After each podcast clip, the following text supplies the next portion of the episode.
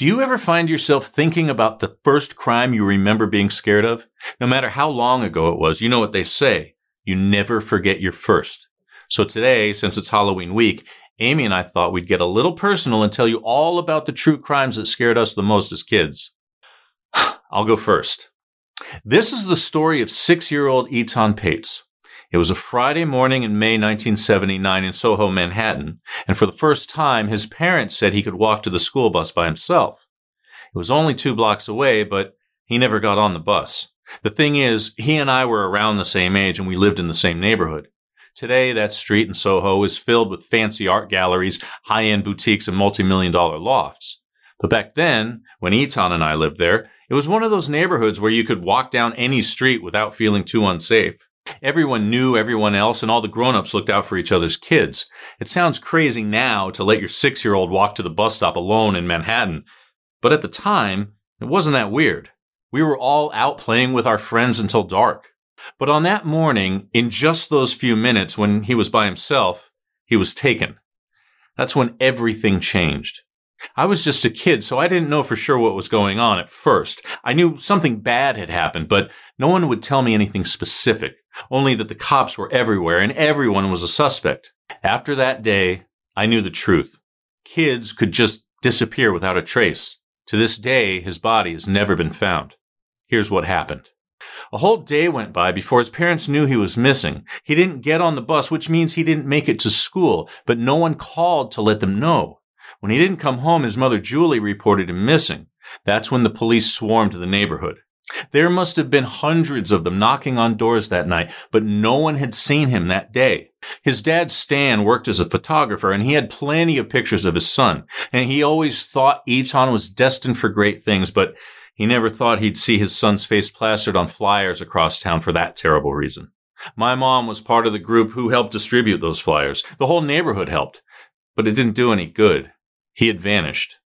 But his parents never stopped looking for him. They never moved and they never even changed their number in case Etan was somewhere out there trying to get home to them.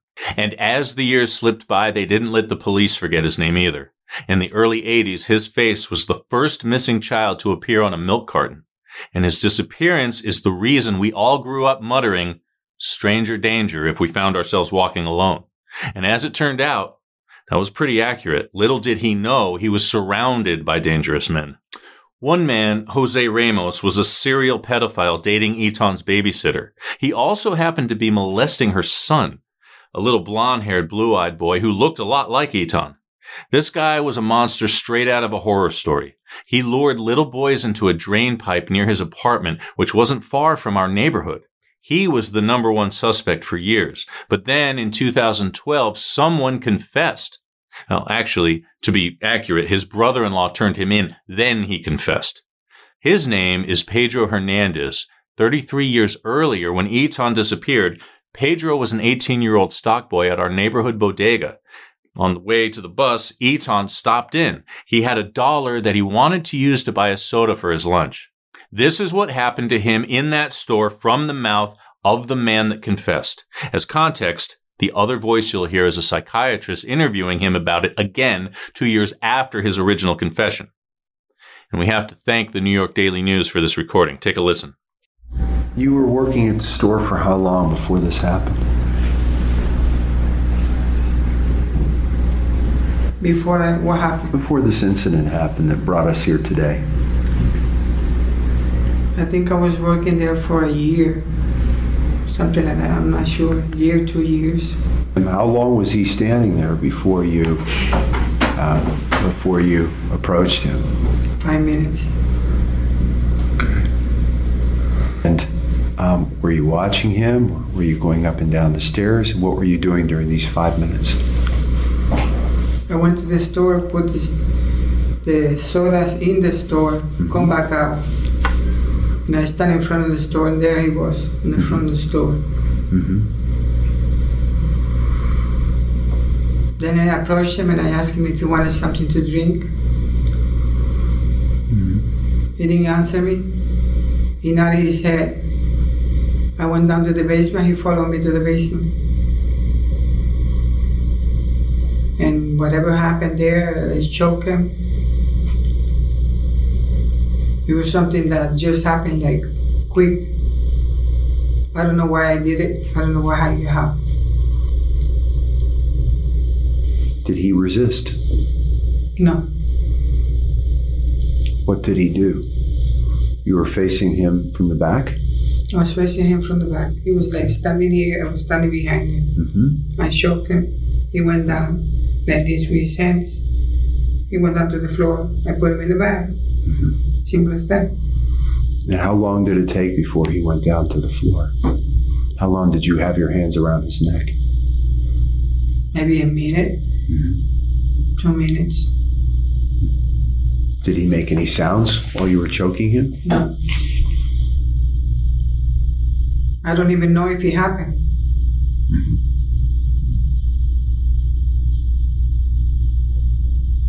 I never saw his face. And where were you going to get the soda from? In the basement. There was a fridge in the basement. Mm-hmm. So he, he went down the stairs and he was behind you, is that right? He was behind me. Mm-hmm. Then he went in front of me. I stood behind, behind him mm-hmm. and I choked him. Then when I choked him, I started shaking. And uh, there was a plastic bag and a box. Where did it came from? I do not know. It was there. So I put him inside the bag. Then I tied the bag with the same bag. I put him inside the box. It was like a banana box, something. I don't remember. What kind of box was it? It was a cardboard box. I put him up on my shoulder. I carried him out of the store, out to like a block away, block and a half away from the store. There was people following me from the basement. All the people that were there at the same time when he was there. They followed me out. I took him, I put him like a block and a half away. I set him up on the basement of the hallway. Mm-hmm. It was like a walkway, the hallway. They had no doors, nothing. Mm-hmm. I just went down the steps, four steps. I set the box in between the hallway there and came back. Mm-hmm. Who took it? I don't know. Anything happened to it? I don't know. I have no idea. Somebody must have took it. Somebody must know something. Anybody answer? I don't know. I have no idea. That was the truth. I don't know nothing. And I went back to work, and then later on that day, um, I heard the news that there was a child missing. And they show his picture on the on the TV, mm-hmm. but I didn't say anything because I didn't feel like I had to say anything. So I didn't feel like do I do anything wrong. Did you catch some of the strange phrases there? He's not sure if it even happened. People followed him out of the basement. Let me explain. Pedro is a diagnosed schizophrenic who suffers from hallucinations, and he has a low IQ enough to be considered intellectually disabled. His defense argued that he couldn't have done it because he simply didn't have the brain power to dream up a scheme to get Etan down into that basement. Outside of his confession, after all those years, there was no evidence tying him or the bodega basement to the crime. So they asked him about what Etan was wearing, any distinguishing marks the boy had. And he didn't remember. The only thing he claimed to remember was that the boy was blond and carrying a book bag. Here's what Pedro had to say about that. I don't even remember the color of his clothes. Well, I, the only thing I remember is the book bag. I think it was a dark book bag. And he had blonde hair. That's it. I never saw his face, anything. And you said it's a dark blue book bag, and, and, and what other features did it have? What kind of, you know, did it have any kind of patterns or styles on it? I it, don't remember. but you remember the dark blue or, or something back black.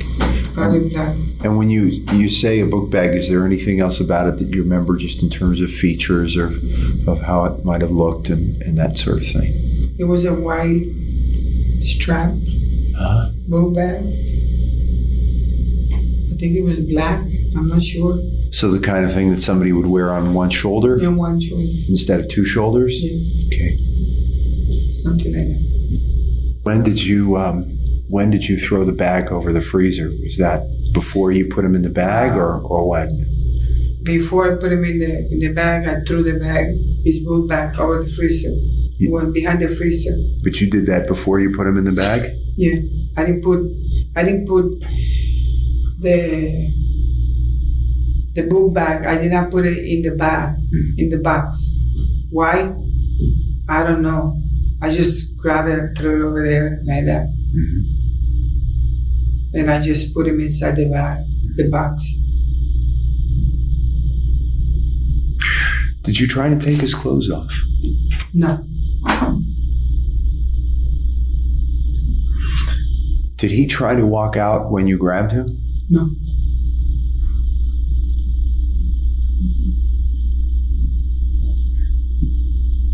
Was he surprised? I wouldn't. I wouldn't know. So he didn't even He didn't react. he didn't and he didn't he didn't react. And you did it from behind. Yeah. But according to ProPublica's interview with one of the detectives on the case from the beginning, the bodega was not only searched, it was almost a base command post. And according to him, the first place they would have searched would have been behind the basement freezer. But nothing was ever found. At the time he was arrested, he was living in South New Jersey, married with three kids. But his sister and brother-in-law claimed that what he did was a well-known family secret something he'd confessed to during a prayer group right around the time that it happened. But back then, no one ever turned him in. Although over the years, they say he's mentioned it in passing. But listen to this. Pedro's confession isn't quite over. At some point, um, you went back to take a look at the box. When did that happen? Oh, and the at next what day. time? And The next day I went me back. about that.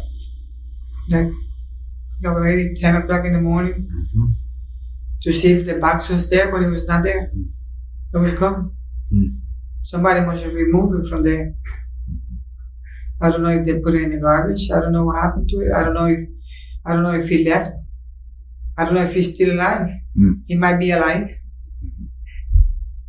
because he was still alive in the box.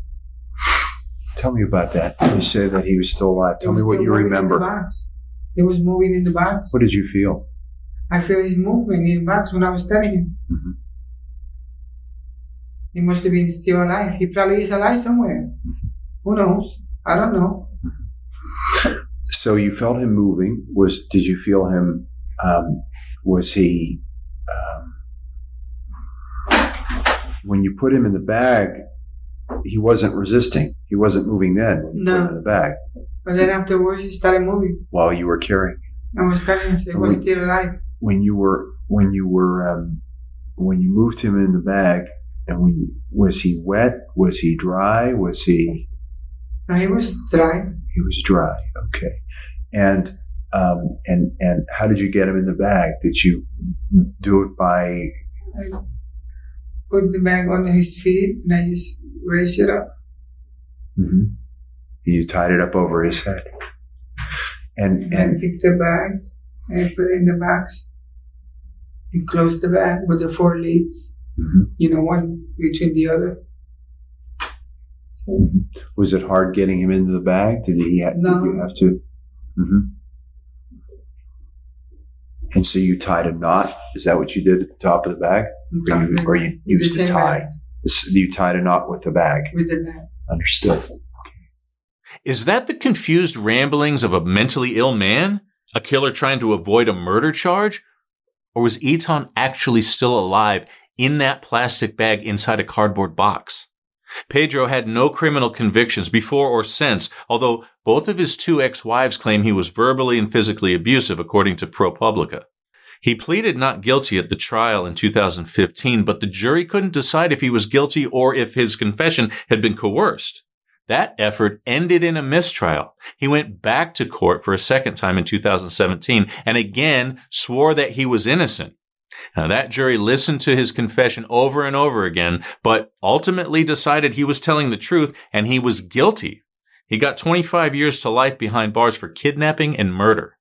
Many people believe Pedro didn't do it, and the real killer is another man, the babysitter's child molesting boyfriend, Jose Ramos. When he was interrogated maybe two or three years after Etan disappeared, he claimed that on May 25, 1979, he'd snatched a little boy off the street and brought him back to his apartment to rape him. He said he was, quote, 90% sure it was the kid with the face on all the missing posters. But when he was finished with him, he claimed the boy left his apartment on his own. There was no proof that the boy he claimed to have raped was Etan or that his story was true at all. Jose eventually made his way to Pennsylvania where he was finally caught and convicted for raping two little blue-eyed blonde boys not long after that police interrogation. That landed him in prison for 27 years. And every year on the day Etan disappeared, his father sent Jose his son's missing person flyer with a note on the back. What did you do to my little boy? Jose never said a thing, and to any law enforcement who asked, he didn't know anything about anything. But that's not to say he wasn't talking about it. He allegedly got pretty chatty with his cellmate. That man claimed Jose described what he did to Etan in excruciating detail. But the worst part is how his story ended. Etan is dead, there is no body, and there never will be a body, according to his quote in the New York Times. And then, in 2001, someone else came forward claiming that Jose was indeed Etan's killer. His own brother, Ronaldo Ramos, He'd been arrested in Florida that year for sexually abusing children. Apparently, it runs in the family, and you're about to hear why. While Ronaldo was in police custody, he claimed his older brother was the one responsible for the notorious kidnapping. He was sure of it because he knew firsthand how evil Jose was. When Ronaldo was 10, his brother dragged him behind a White Castle and forced him to perform oral sex on him and a friend of his. When he tried to pull away, he knocked him out with a rock. He still has that scar, and then the victim went on to abuse other boys just like his brother. Investigators flew down from New York to talk to him about it, but when their interview was over, they walked away disappointed. Ronaldo didn't know any specifics that could help them prove his brother did it. By the 25th anniversary of Etan's disappearance, no one was any closer to getting justice for him. And then, in 2012, two things happened. First, Jose was released from prison, which was a very bad idea. Fortunately, he was only free for about 60 seconds before he was arrested again for giving a fake forwarding address. He claimed he was headed for a cousin's place in the Bronx, but when they checked up on that, police discovered that the cousin had moved 30 years earlier and they wanted nothing to do with their terrifying family member. In reality, Jose was planning on meeting up with a prison pen pal so he could use and abuse her grandson, according to the New York Post. This man is a good argument for castration. He's still in prison today, and fingers crossed they throw away the key. But I told you, two things happened in 2012. Here's the second thing, and some people believe this is what led to Pedro's arrest. In April of that year, police got a tip that Etan had been murdered in another basement nearby his bus stop, a workshop that was once used by a local handyman named Othniel Miller. He was questioned at the very start of the investigation because he was seen with Etan the night before. He may have even given him a dollar for doing some chores for him. That same dollar Etan was hoping to use to buy a soda before school. And during the time Etan disappeared, Othniel was remodeling that basement workshop, including putting in a new floor. 33 years later, his ex-wife contacted police to say they should look at him closer. Her allegations got them a search warrant to dig up his basement, searching for any remains. But nothing was ever found. However, that highly publicized search put Etan's disappearance back in the spotlight, and that's what prompted Pedro's family to come forward to share their family's secret. So, what do you think of my childhood nightmare? Is the right man behind bars? Amy is coming up next to tell you all about the first crime to keep her awake at night. It's pretty wild. This story chilled me to my core when I first heard about it as a kid. And by the time the story got to my ears, it was a long since over, but the tale of the South Hill rapist is never too far away from my nightmares. The attacks started in the summer of 1978 in my hometown, Spokane, Washington. A 19 year old girl was his first victim. She was fighting with her husband and she stormed out of a restaurant alone around midnight. And as she was walking home, a strange man wearing running gear jumped out from behind a parked car, dragged her into the bushes and raped her. He was wearing gloves and he jammed his hand down her throat to stop her screams. For the next four years, the same man allegedly attacked more than 40 other women in the same way. He targeted women running or walking alone. He didn't always wait for night to fall. Daylight attacks were common. And he always dressed as a runner to avoid suspicion. But there was one more thing about the South Hill rapist that stood out. He was so violent the attacks bordered on attempted murder. His most well-known victim was a local celebrity news anchor by the name of Shelley Monahan. In September 1979, she became part of the news story she'd been covering for a year.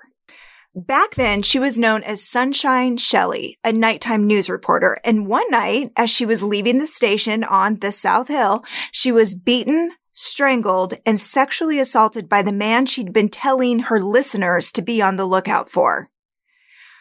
Another woman described getting off the bus and walking home alone around dusk right after her first day of work at Zales jewelry store in the fall of 1980. She saw a man jog past her and hide behind a motorhome. So that was weird, but she thought he was playing a game with someone.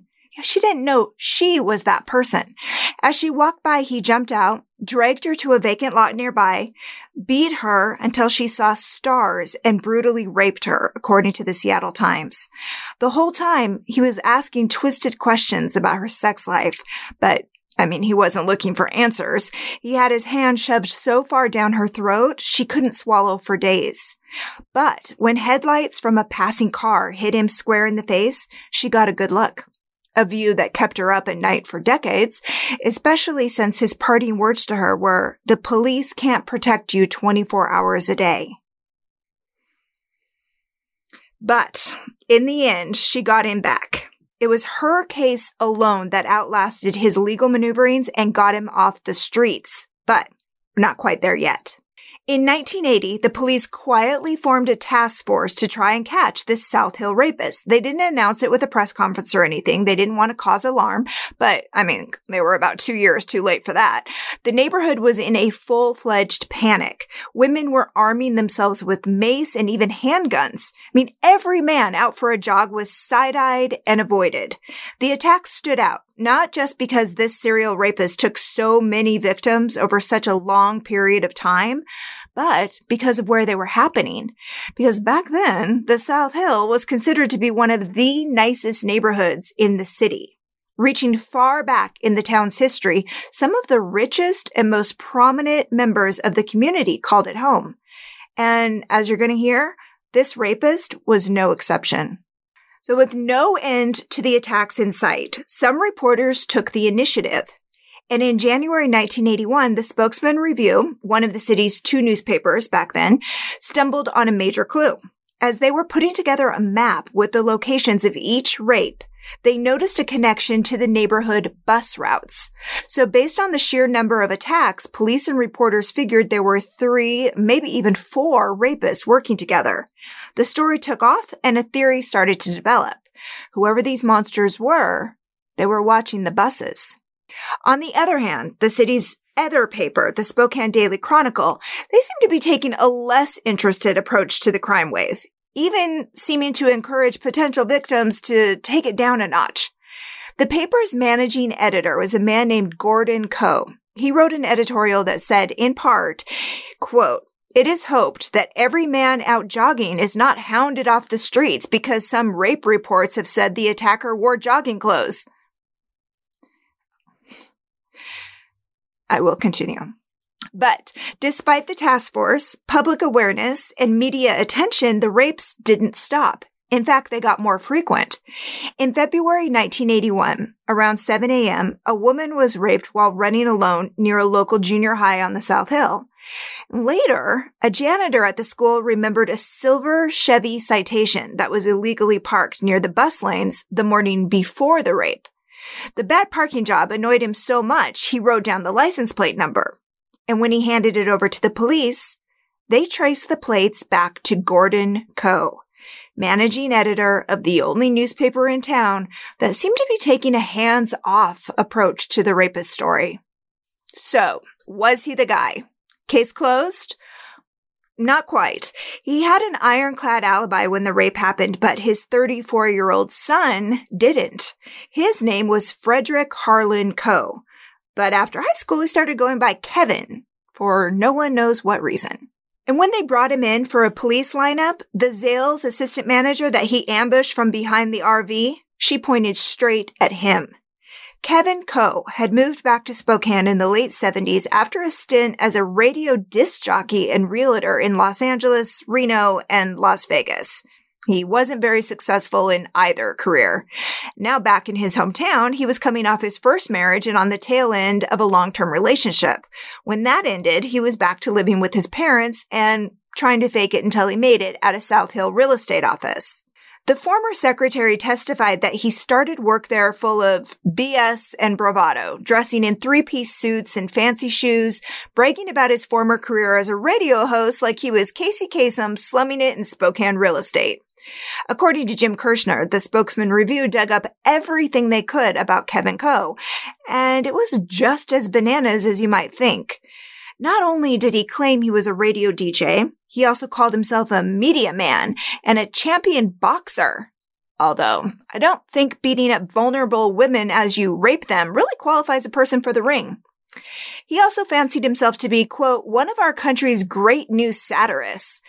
He had one book under his belt, a self-published tome titled Sex in the White House, subtitled, Cause, after all, politics is dirty business. His coworker began to suspect that something was wrong with Kevin Coe when he started interacting with her like she was his mother, even though they were almost the same age. According to her testimony quoted in the spokesman review, he would do things like call her at home to ask her why no one in the office liked him. But it was what happened later that convinced her that he might actually be dangerous. It was the summer of 1980 and she was at the park for this community event.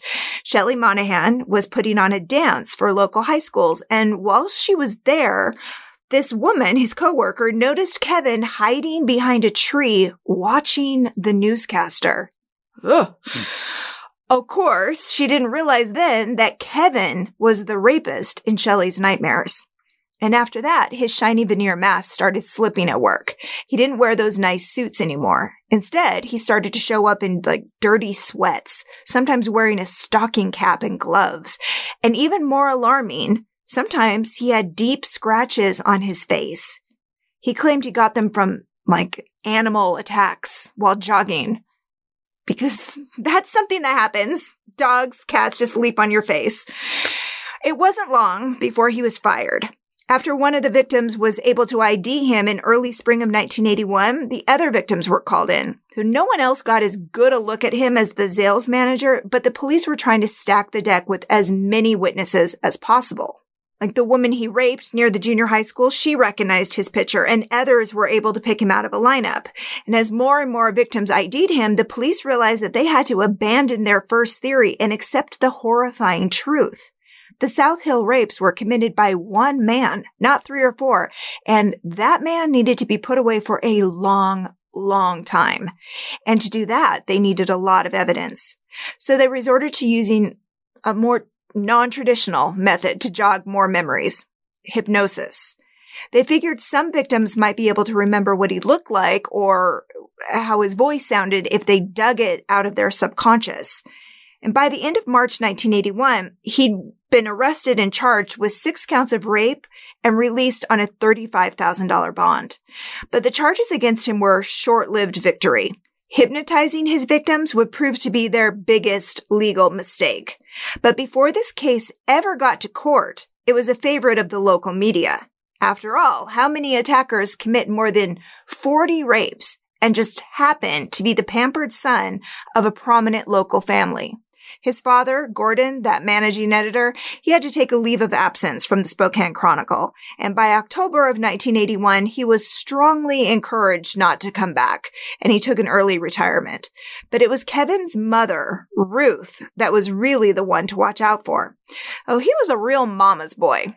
Like the way you might call Norman Bates a real mama's boy.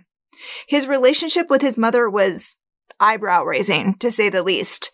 As he was growing up, she would alternate between like screaming obscenities at him to treating him like a lover, according to Jack Olsen's book on this case called Son. It's named after the way Ruth always referred to Kevin. Quote, for years, she kept her hooks in him. She followed him to San Francisco, to LA, to Vegas. She'd stay six months at a time and he'd always act glad. I've never known anyone whose mother had that much control over him. That was one of Kevin Coe's high school friends quoted in the book, Son. Together, mother and son decided that his best defense against the overwhelming evidence against him would be to simply deny everything and not even go to the trouble of hiring a private lawyer. He qualified for a public defender since he was broke and living at home, so that's what he went with. On the stand, he spoke on his own behalf and he went on and on about his career success and his own investigation into the South Hill rapes. In fact, he went so far as to say he was trying to supply his father, the newspaper man, with tips. And as for the women who recognized him, he claimed it was just a case of mistaken identity. Just to put it in perspective, later, a forensic psychologist diagnosed him as a sexual sadist, according to the Seattle Times. His trial started in July 1981, but because of the media attention, a jury had to be brought over from Seattle. It didn't help his case though. By the end of that month, he'd been convicted of four counts of first degree rape. But this story has yet another twist. During his trial, his mother took the stand and tried to give him an alibi for each and every rape that the prosecution said he committed. Ruth was this bigger than life character who wore a black wig and doted on her only son to like an unhealthy degree. She insisted that son, as she called him, was with her having breakfast or dinner whenever the rapes occurred, like whatever meal that they fell uh, across that that was the meal that they were having together. And if they weren't dining together, then they were doing their own investigation into the bus routes. She claimed that son would jog and she would pace him in her car behind him. But despite their best detective work, they couldn't find the rapist, so they gave up. Yeah, the jury didn't buy it. He was found guilty, and then the focus turned to getting him into a good place where he would be treated well. Because the state prison in Walla Walla was brutal, and they were worried about his safety. I love it when the rapist is worried about his own safety. Instead, he and his mother wanted him to get sent to a treatment facility for sexual predators. Not that he was acknowledging that he had any kind of issues in that area. In fact, he told the court many times that he wasn't going to go through treatment. And he never did in prison. But he was rethinking those statements after he got that guilty verdict. Now, this time he used the family money to hire an experienced attorney to help him with the sentencing phase. And to help curry favor with the judge and walk back his refusals to get treatment, he admitted that he might have raped one person, but not that he was the South Hill rapist. Instead, he called his crime a copycat because he was jealous of whoever the South Hill rapist was. His verbal gymnastics didn't work, and in August 1981, he was sent to Walla Walla for life. But Unfortunately, that's not where this story ends. Kevin was put away, but his mother was still a free woman, and she was just as dangerous as her son. So Ruth was so angry about Kevin's fate that she decided to take out the two people she blamed for his demise. She put the word out. The judge and the prosecutor had to die. But since she was just a criminal and not like a criminal mastermind, the police got wind of it, and she ended up talking to an undercover cop instead of the hardened hitman she thought she was making a deal with. Her directive was for him to either kill them both or make them suffer. This is a direct quote from that conversation as she was talking about the prosecutor. He has been so filthy, and my feeling for him is that I would love to see him just an addle pated vegetable that had to be cared for, that his family had to take care of for the rest of his life. I mean, diapers and all the rest of it. He wanted 42 years of my son's life gone. I'd like to see him sit 42 years as a baby, but to have him gone would be great too. I mean, you can never be sure, I suppose, how you clobber them. That could be the way it'd come out. So dead is great, but I do think he should suffer. Dang, mom. As you might guess, she was arrested the next day and convicted in 1982. But the judge, not the one she tried to kill, a different judge took pity on her, or maybe he was just afraid for his own safety. In any case, he compared the whole thing to a Greek tragedy, and ultimately her sentence shook out to one year in the county jail of her choosing and 10 years probation. But wait, there's more. I told you the hypnosis tactic would come back to bite them. Well, it took a big old chunk out of the prosecution's case on appeal in 1984. The state Supreme Court overturned four of his convictions and decided that a whole new trial was in order. And by this time, there wasn't a man, woman, or child in Spokane that didn't know about Kevin Coe and his crazy mother. So they had to move the second trial to Seattle. And yeah, every one of his victims had to take the stand and relive the nightmare all over again. In February 1985, he was found guilty again, but this time only on three rape charges, and his new sentence put him behind bars for life plus 55. Now, if only that conviction had stuck, but it didn't. Four more years went by, and the state Supreme Court reversed two more of the charges. The final charge, the one that stuck, was the Zales victim because she was the only one that wasn't hypnotized, and she was one of the first to ID him out of a lineup. That was for her rape and hers alone that this serial rapist got 25 years. He could have been out in less than five, but he bizarrely refused to go to any of his parole hearings. His sentence was up in 2006 and he was about to be a free man, but then the attorney general threw a Hail Mary.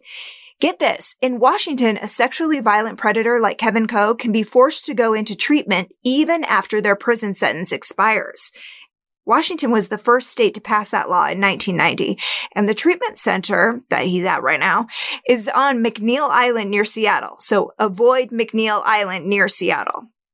It was basically created to keep people like him off the streets, but it did require yet another trial to get him sent there. And again, his victims turned out in droves, God bless these women, to say their piece and do what they could to keep him away from other women. And it worked. He's been locked up there since 2010. And meanwhile, his story became the real life plot of a made for TV movie called The Sins of the Mother. As for his actual mother and father, they both died in the 90s, just years after each other natural deaths, and Kevin chose not to attend their funerals. And ever since then, Spokane has never spawned another rapist like Kevin Coe again. Although they do have some very strange serial killers that we're going to need to talk about in future recaps. But for now, I want to say thank you so much for spending your time with us today. If you like getting all the crime in half the time, it would mean so much to us if you would subscribe and give this show a five star review. It only takes a minute, but it means the world to us. Chris and I are here every week with new stories, and I hope you'll join us back here again soon. Until then, stay safe and be wary of joggers playing hide and seek.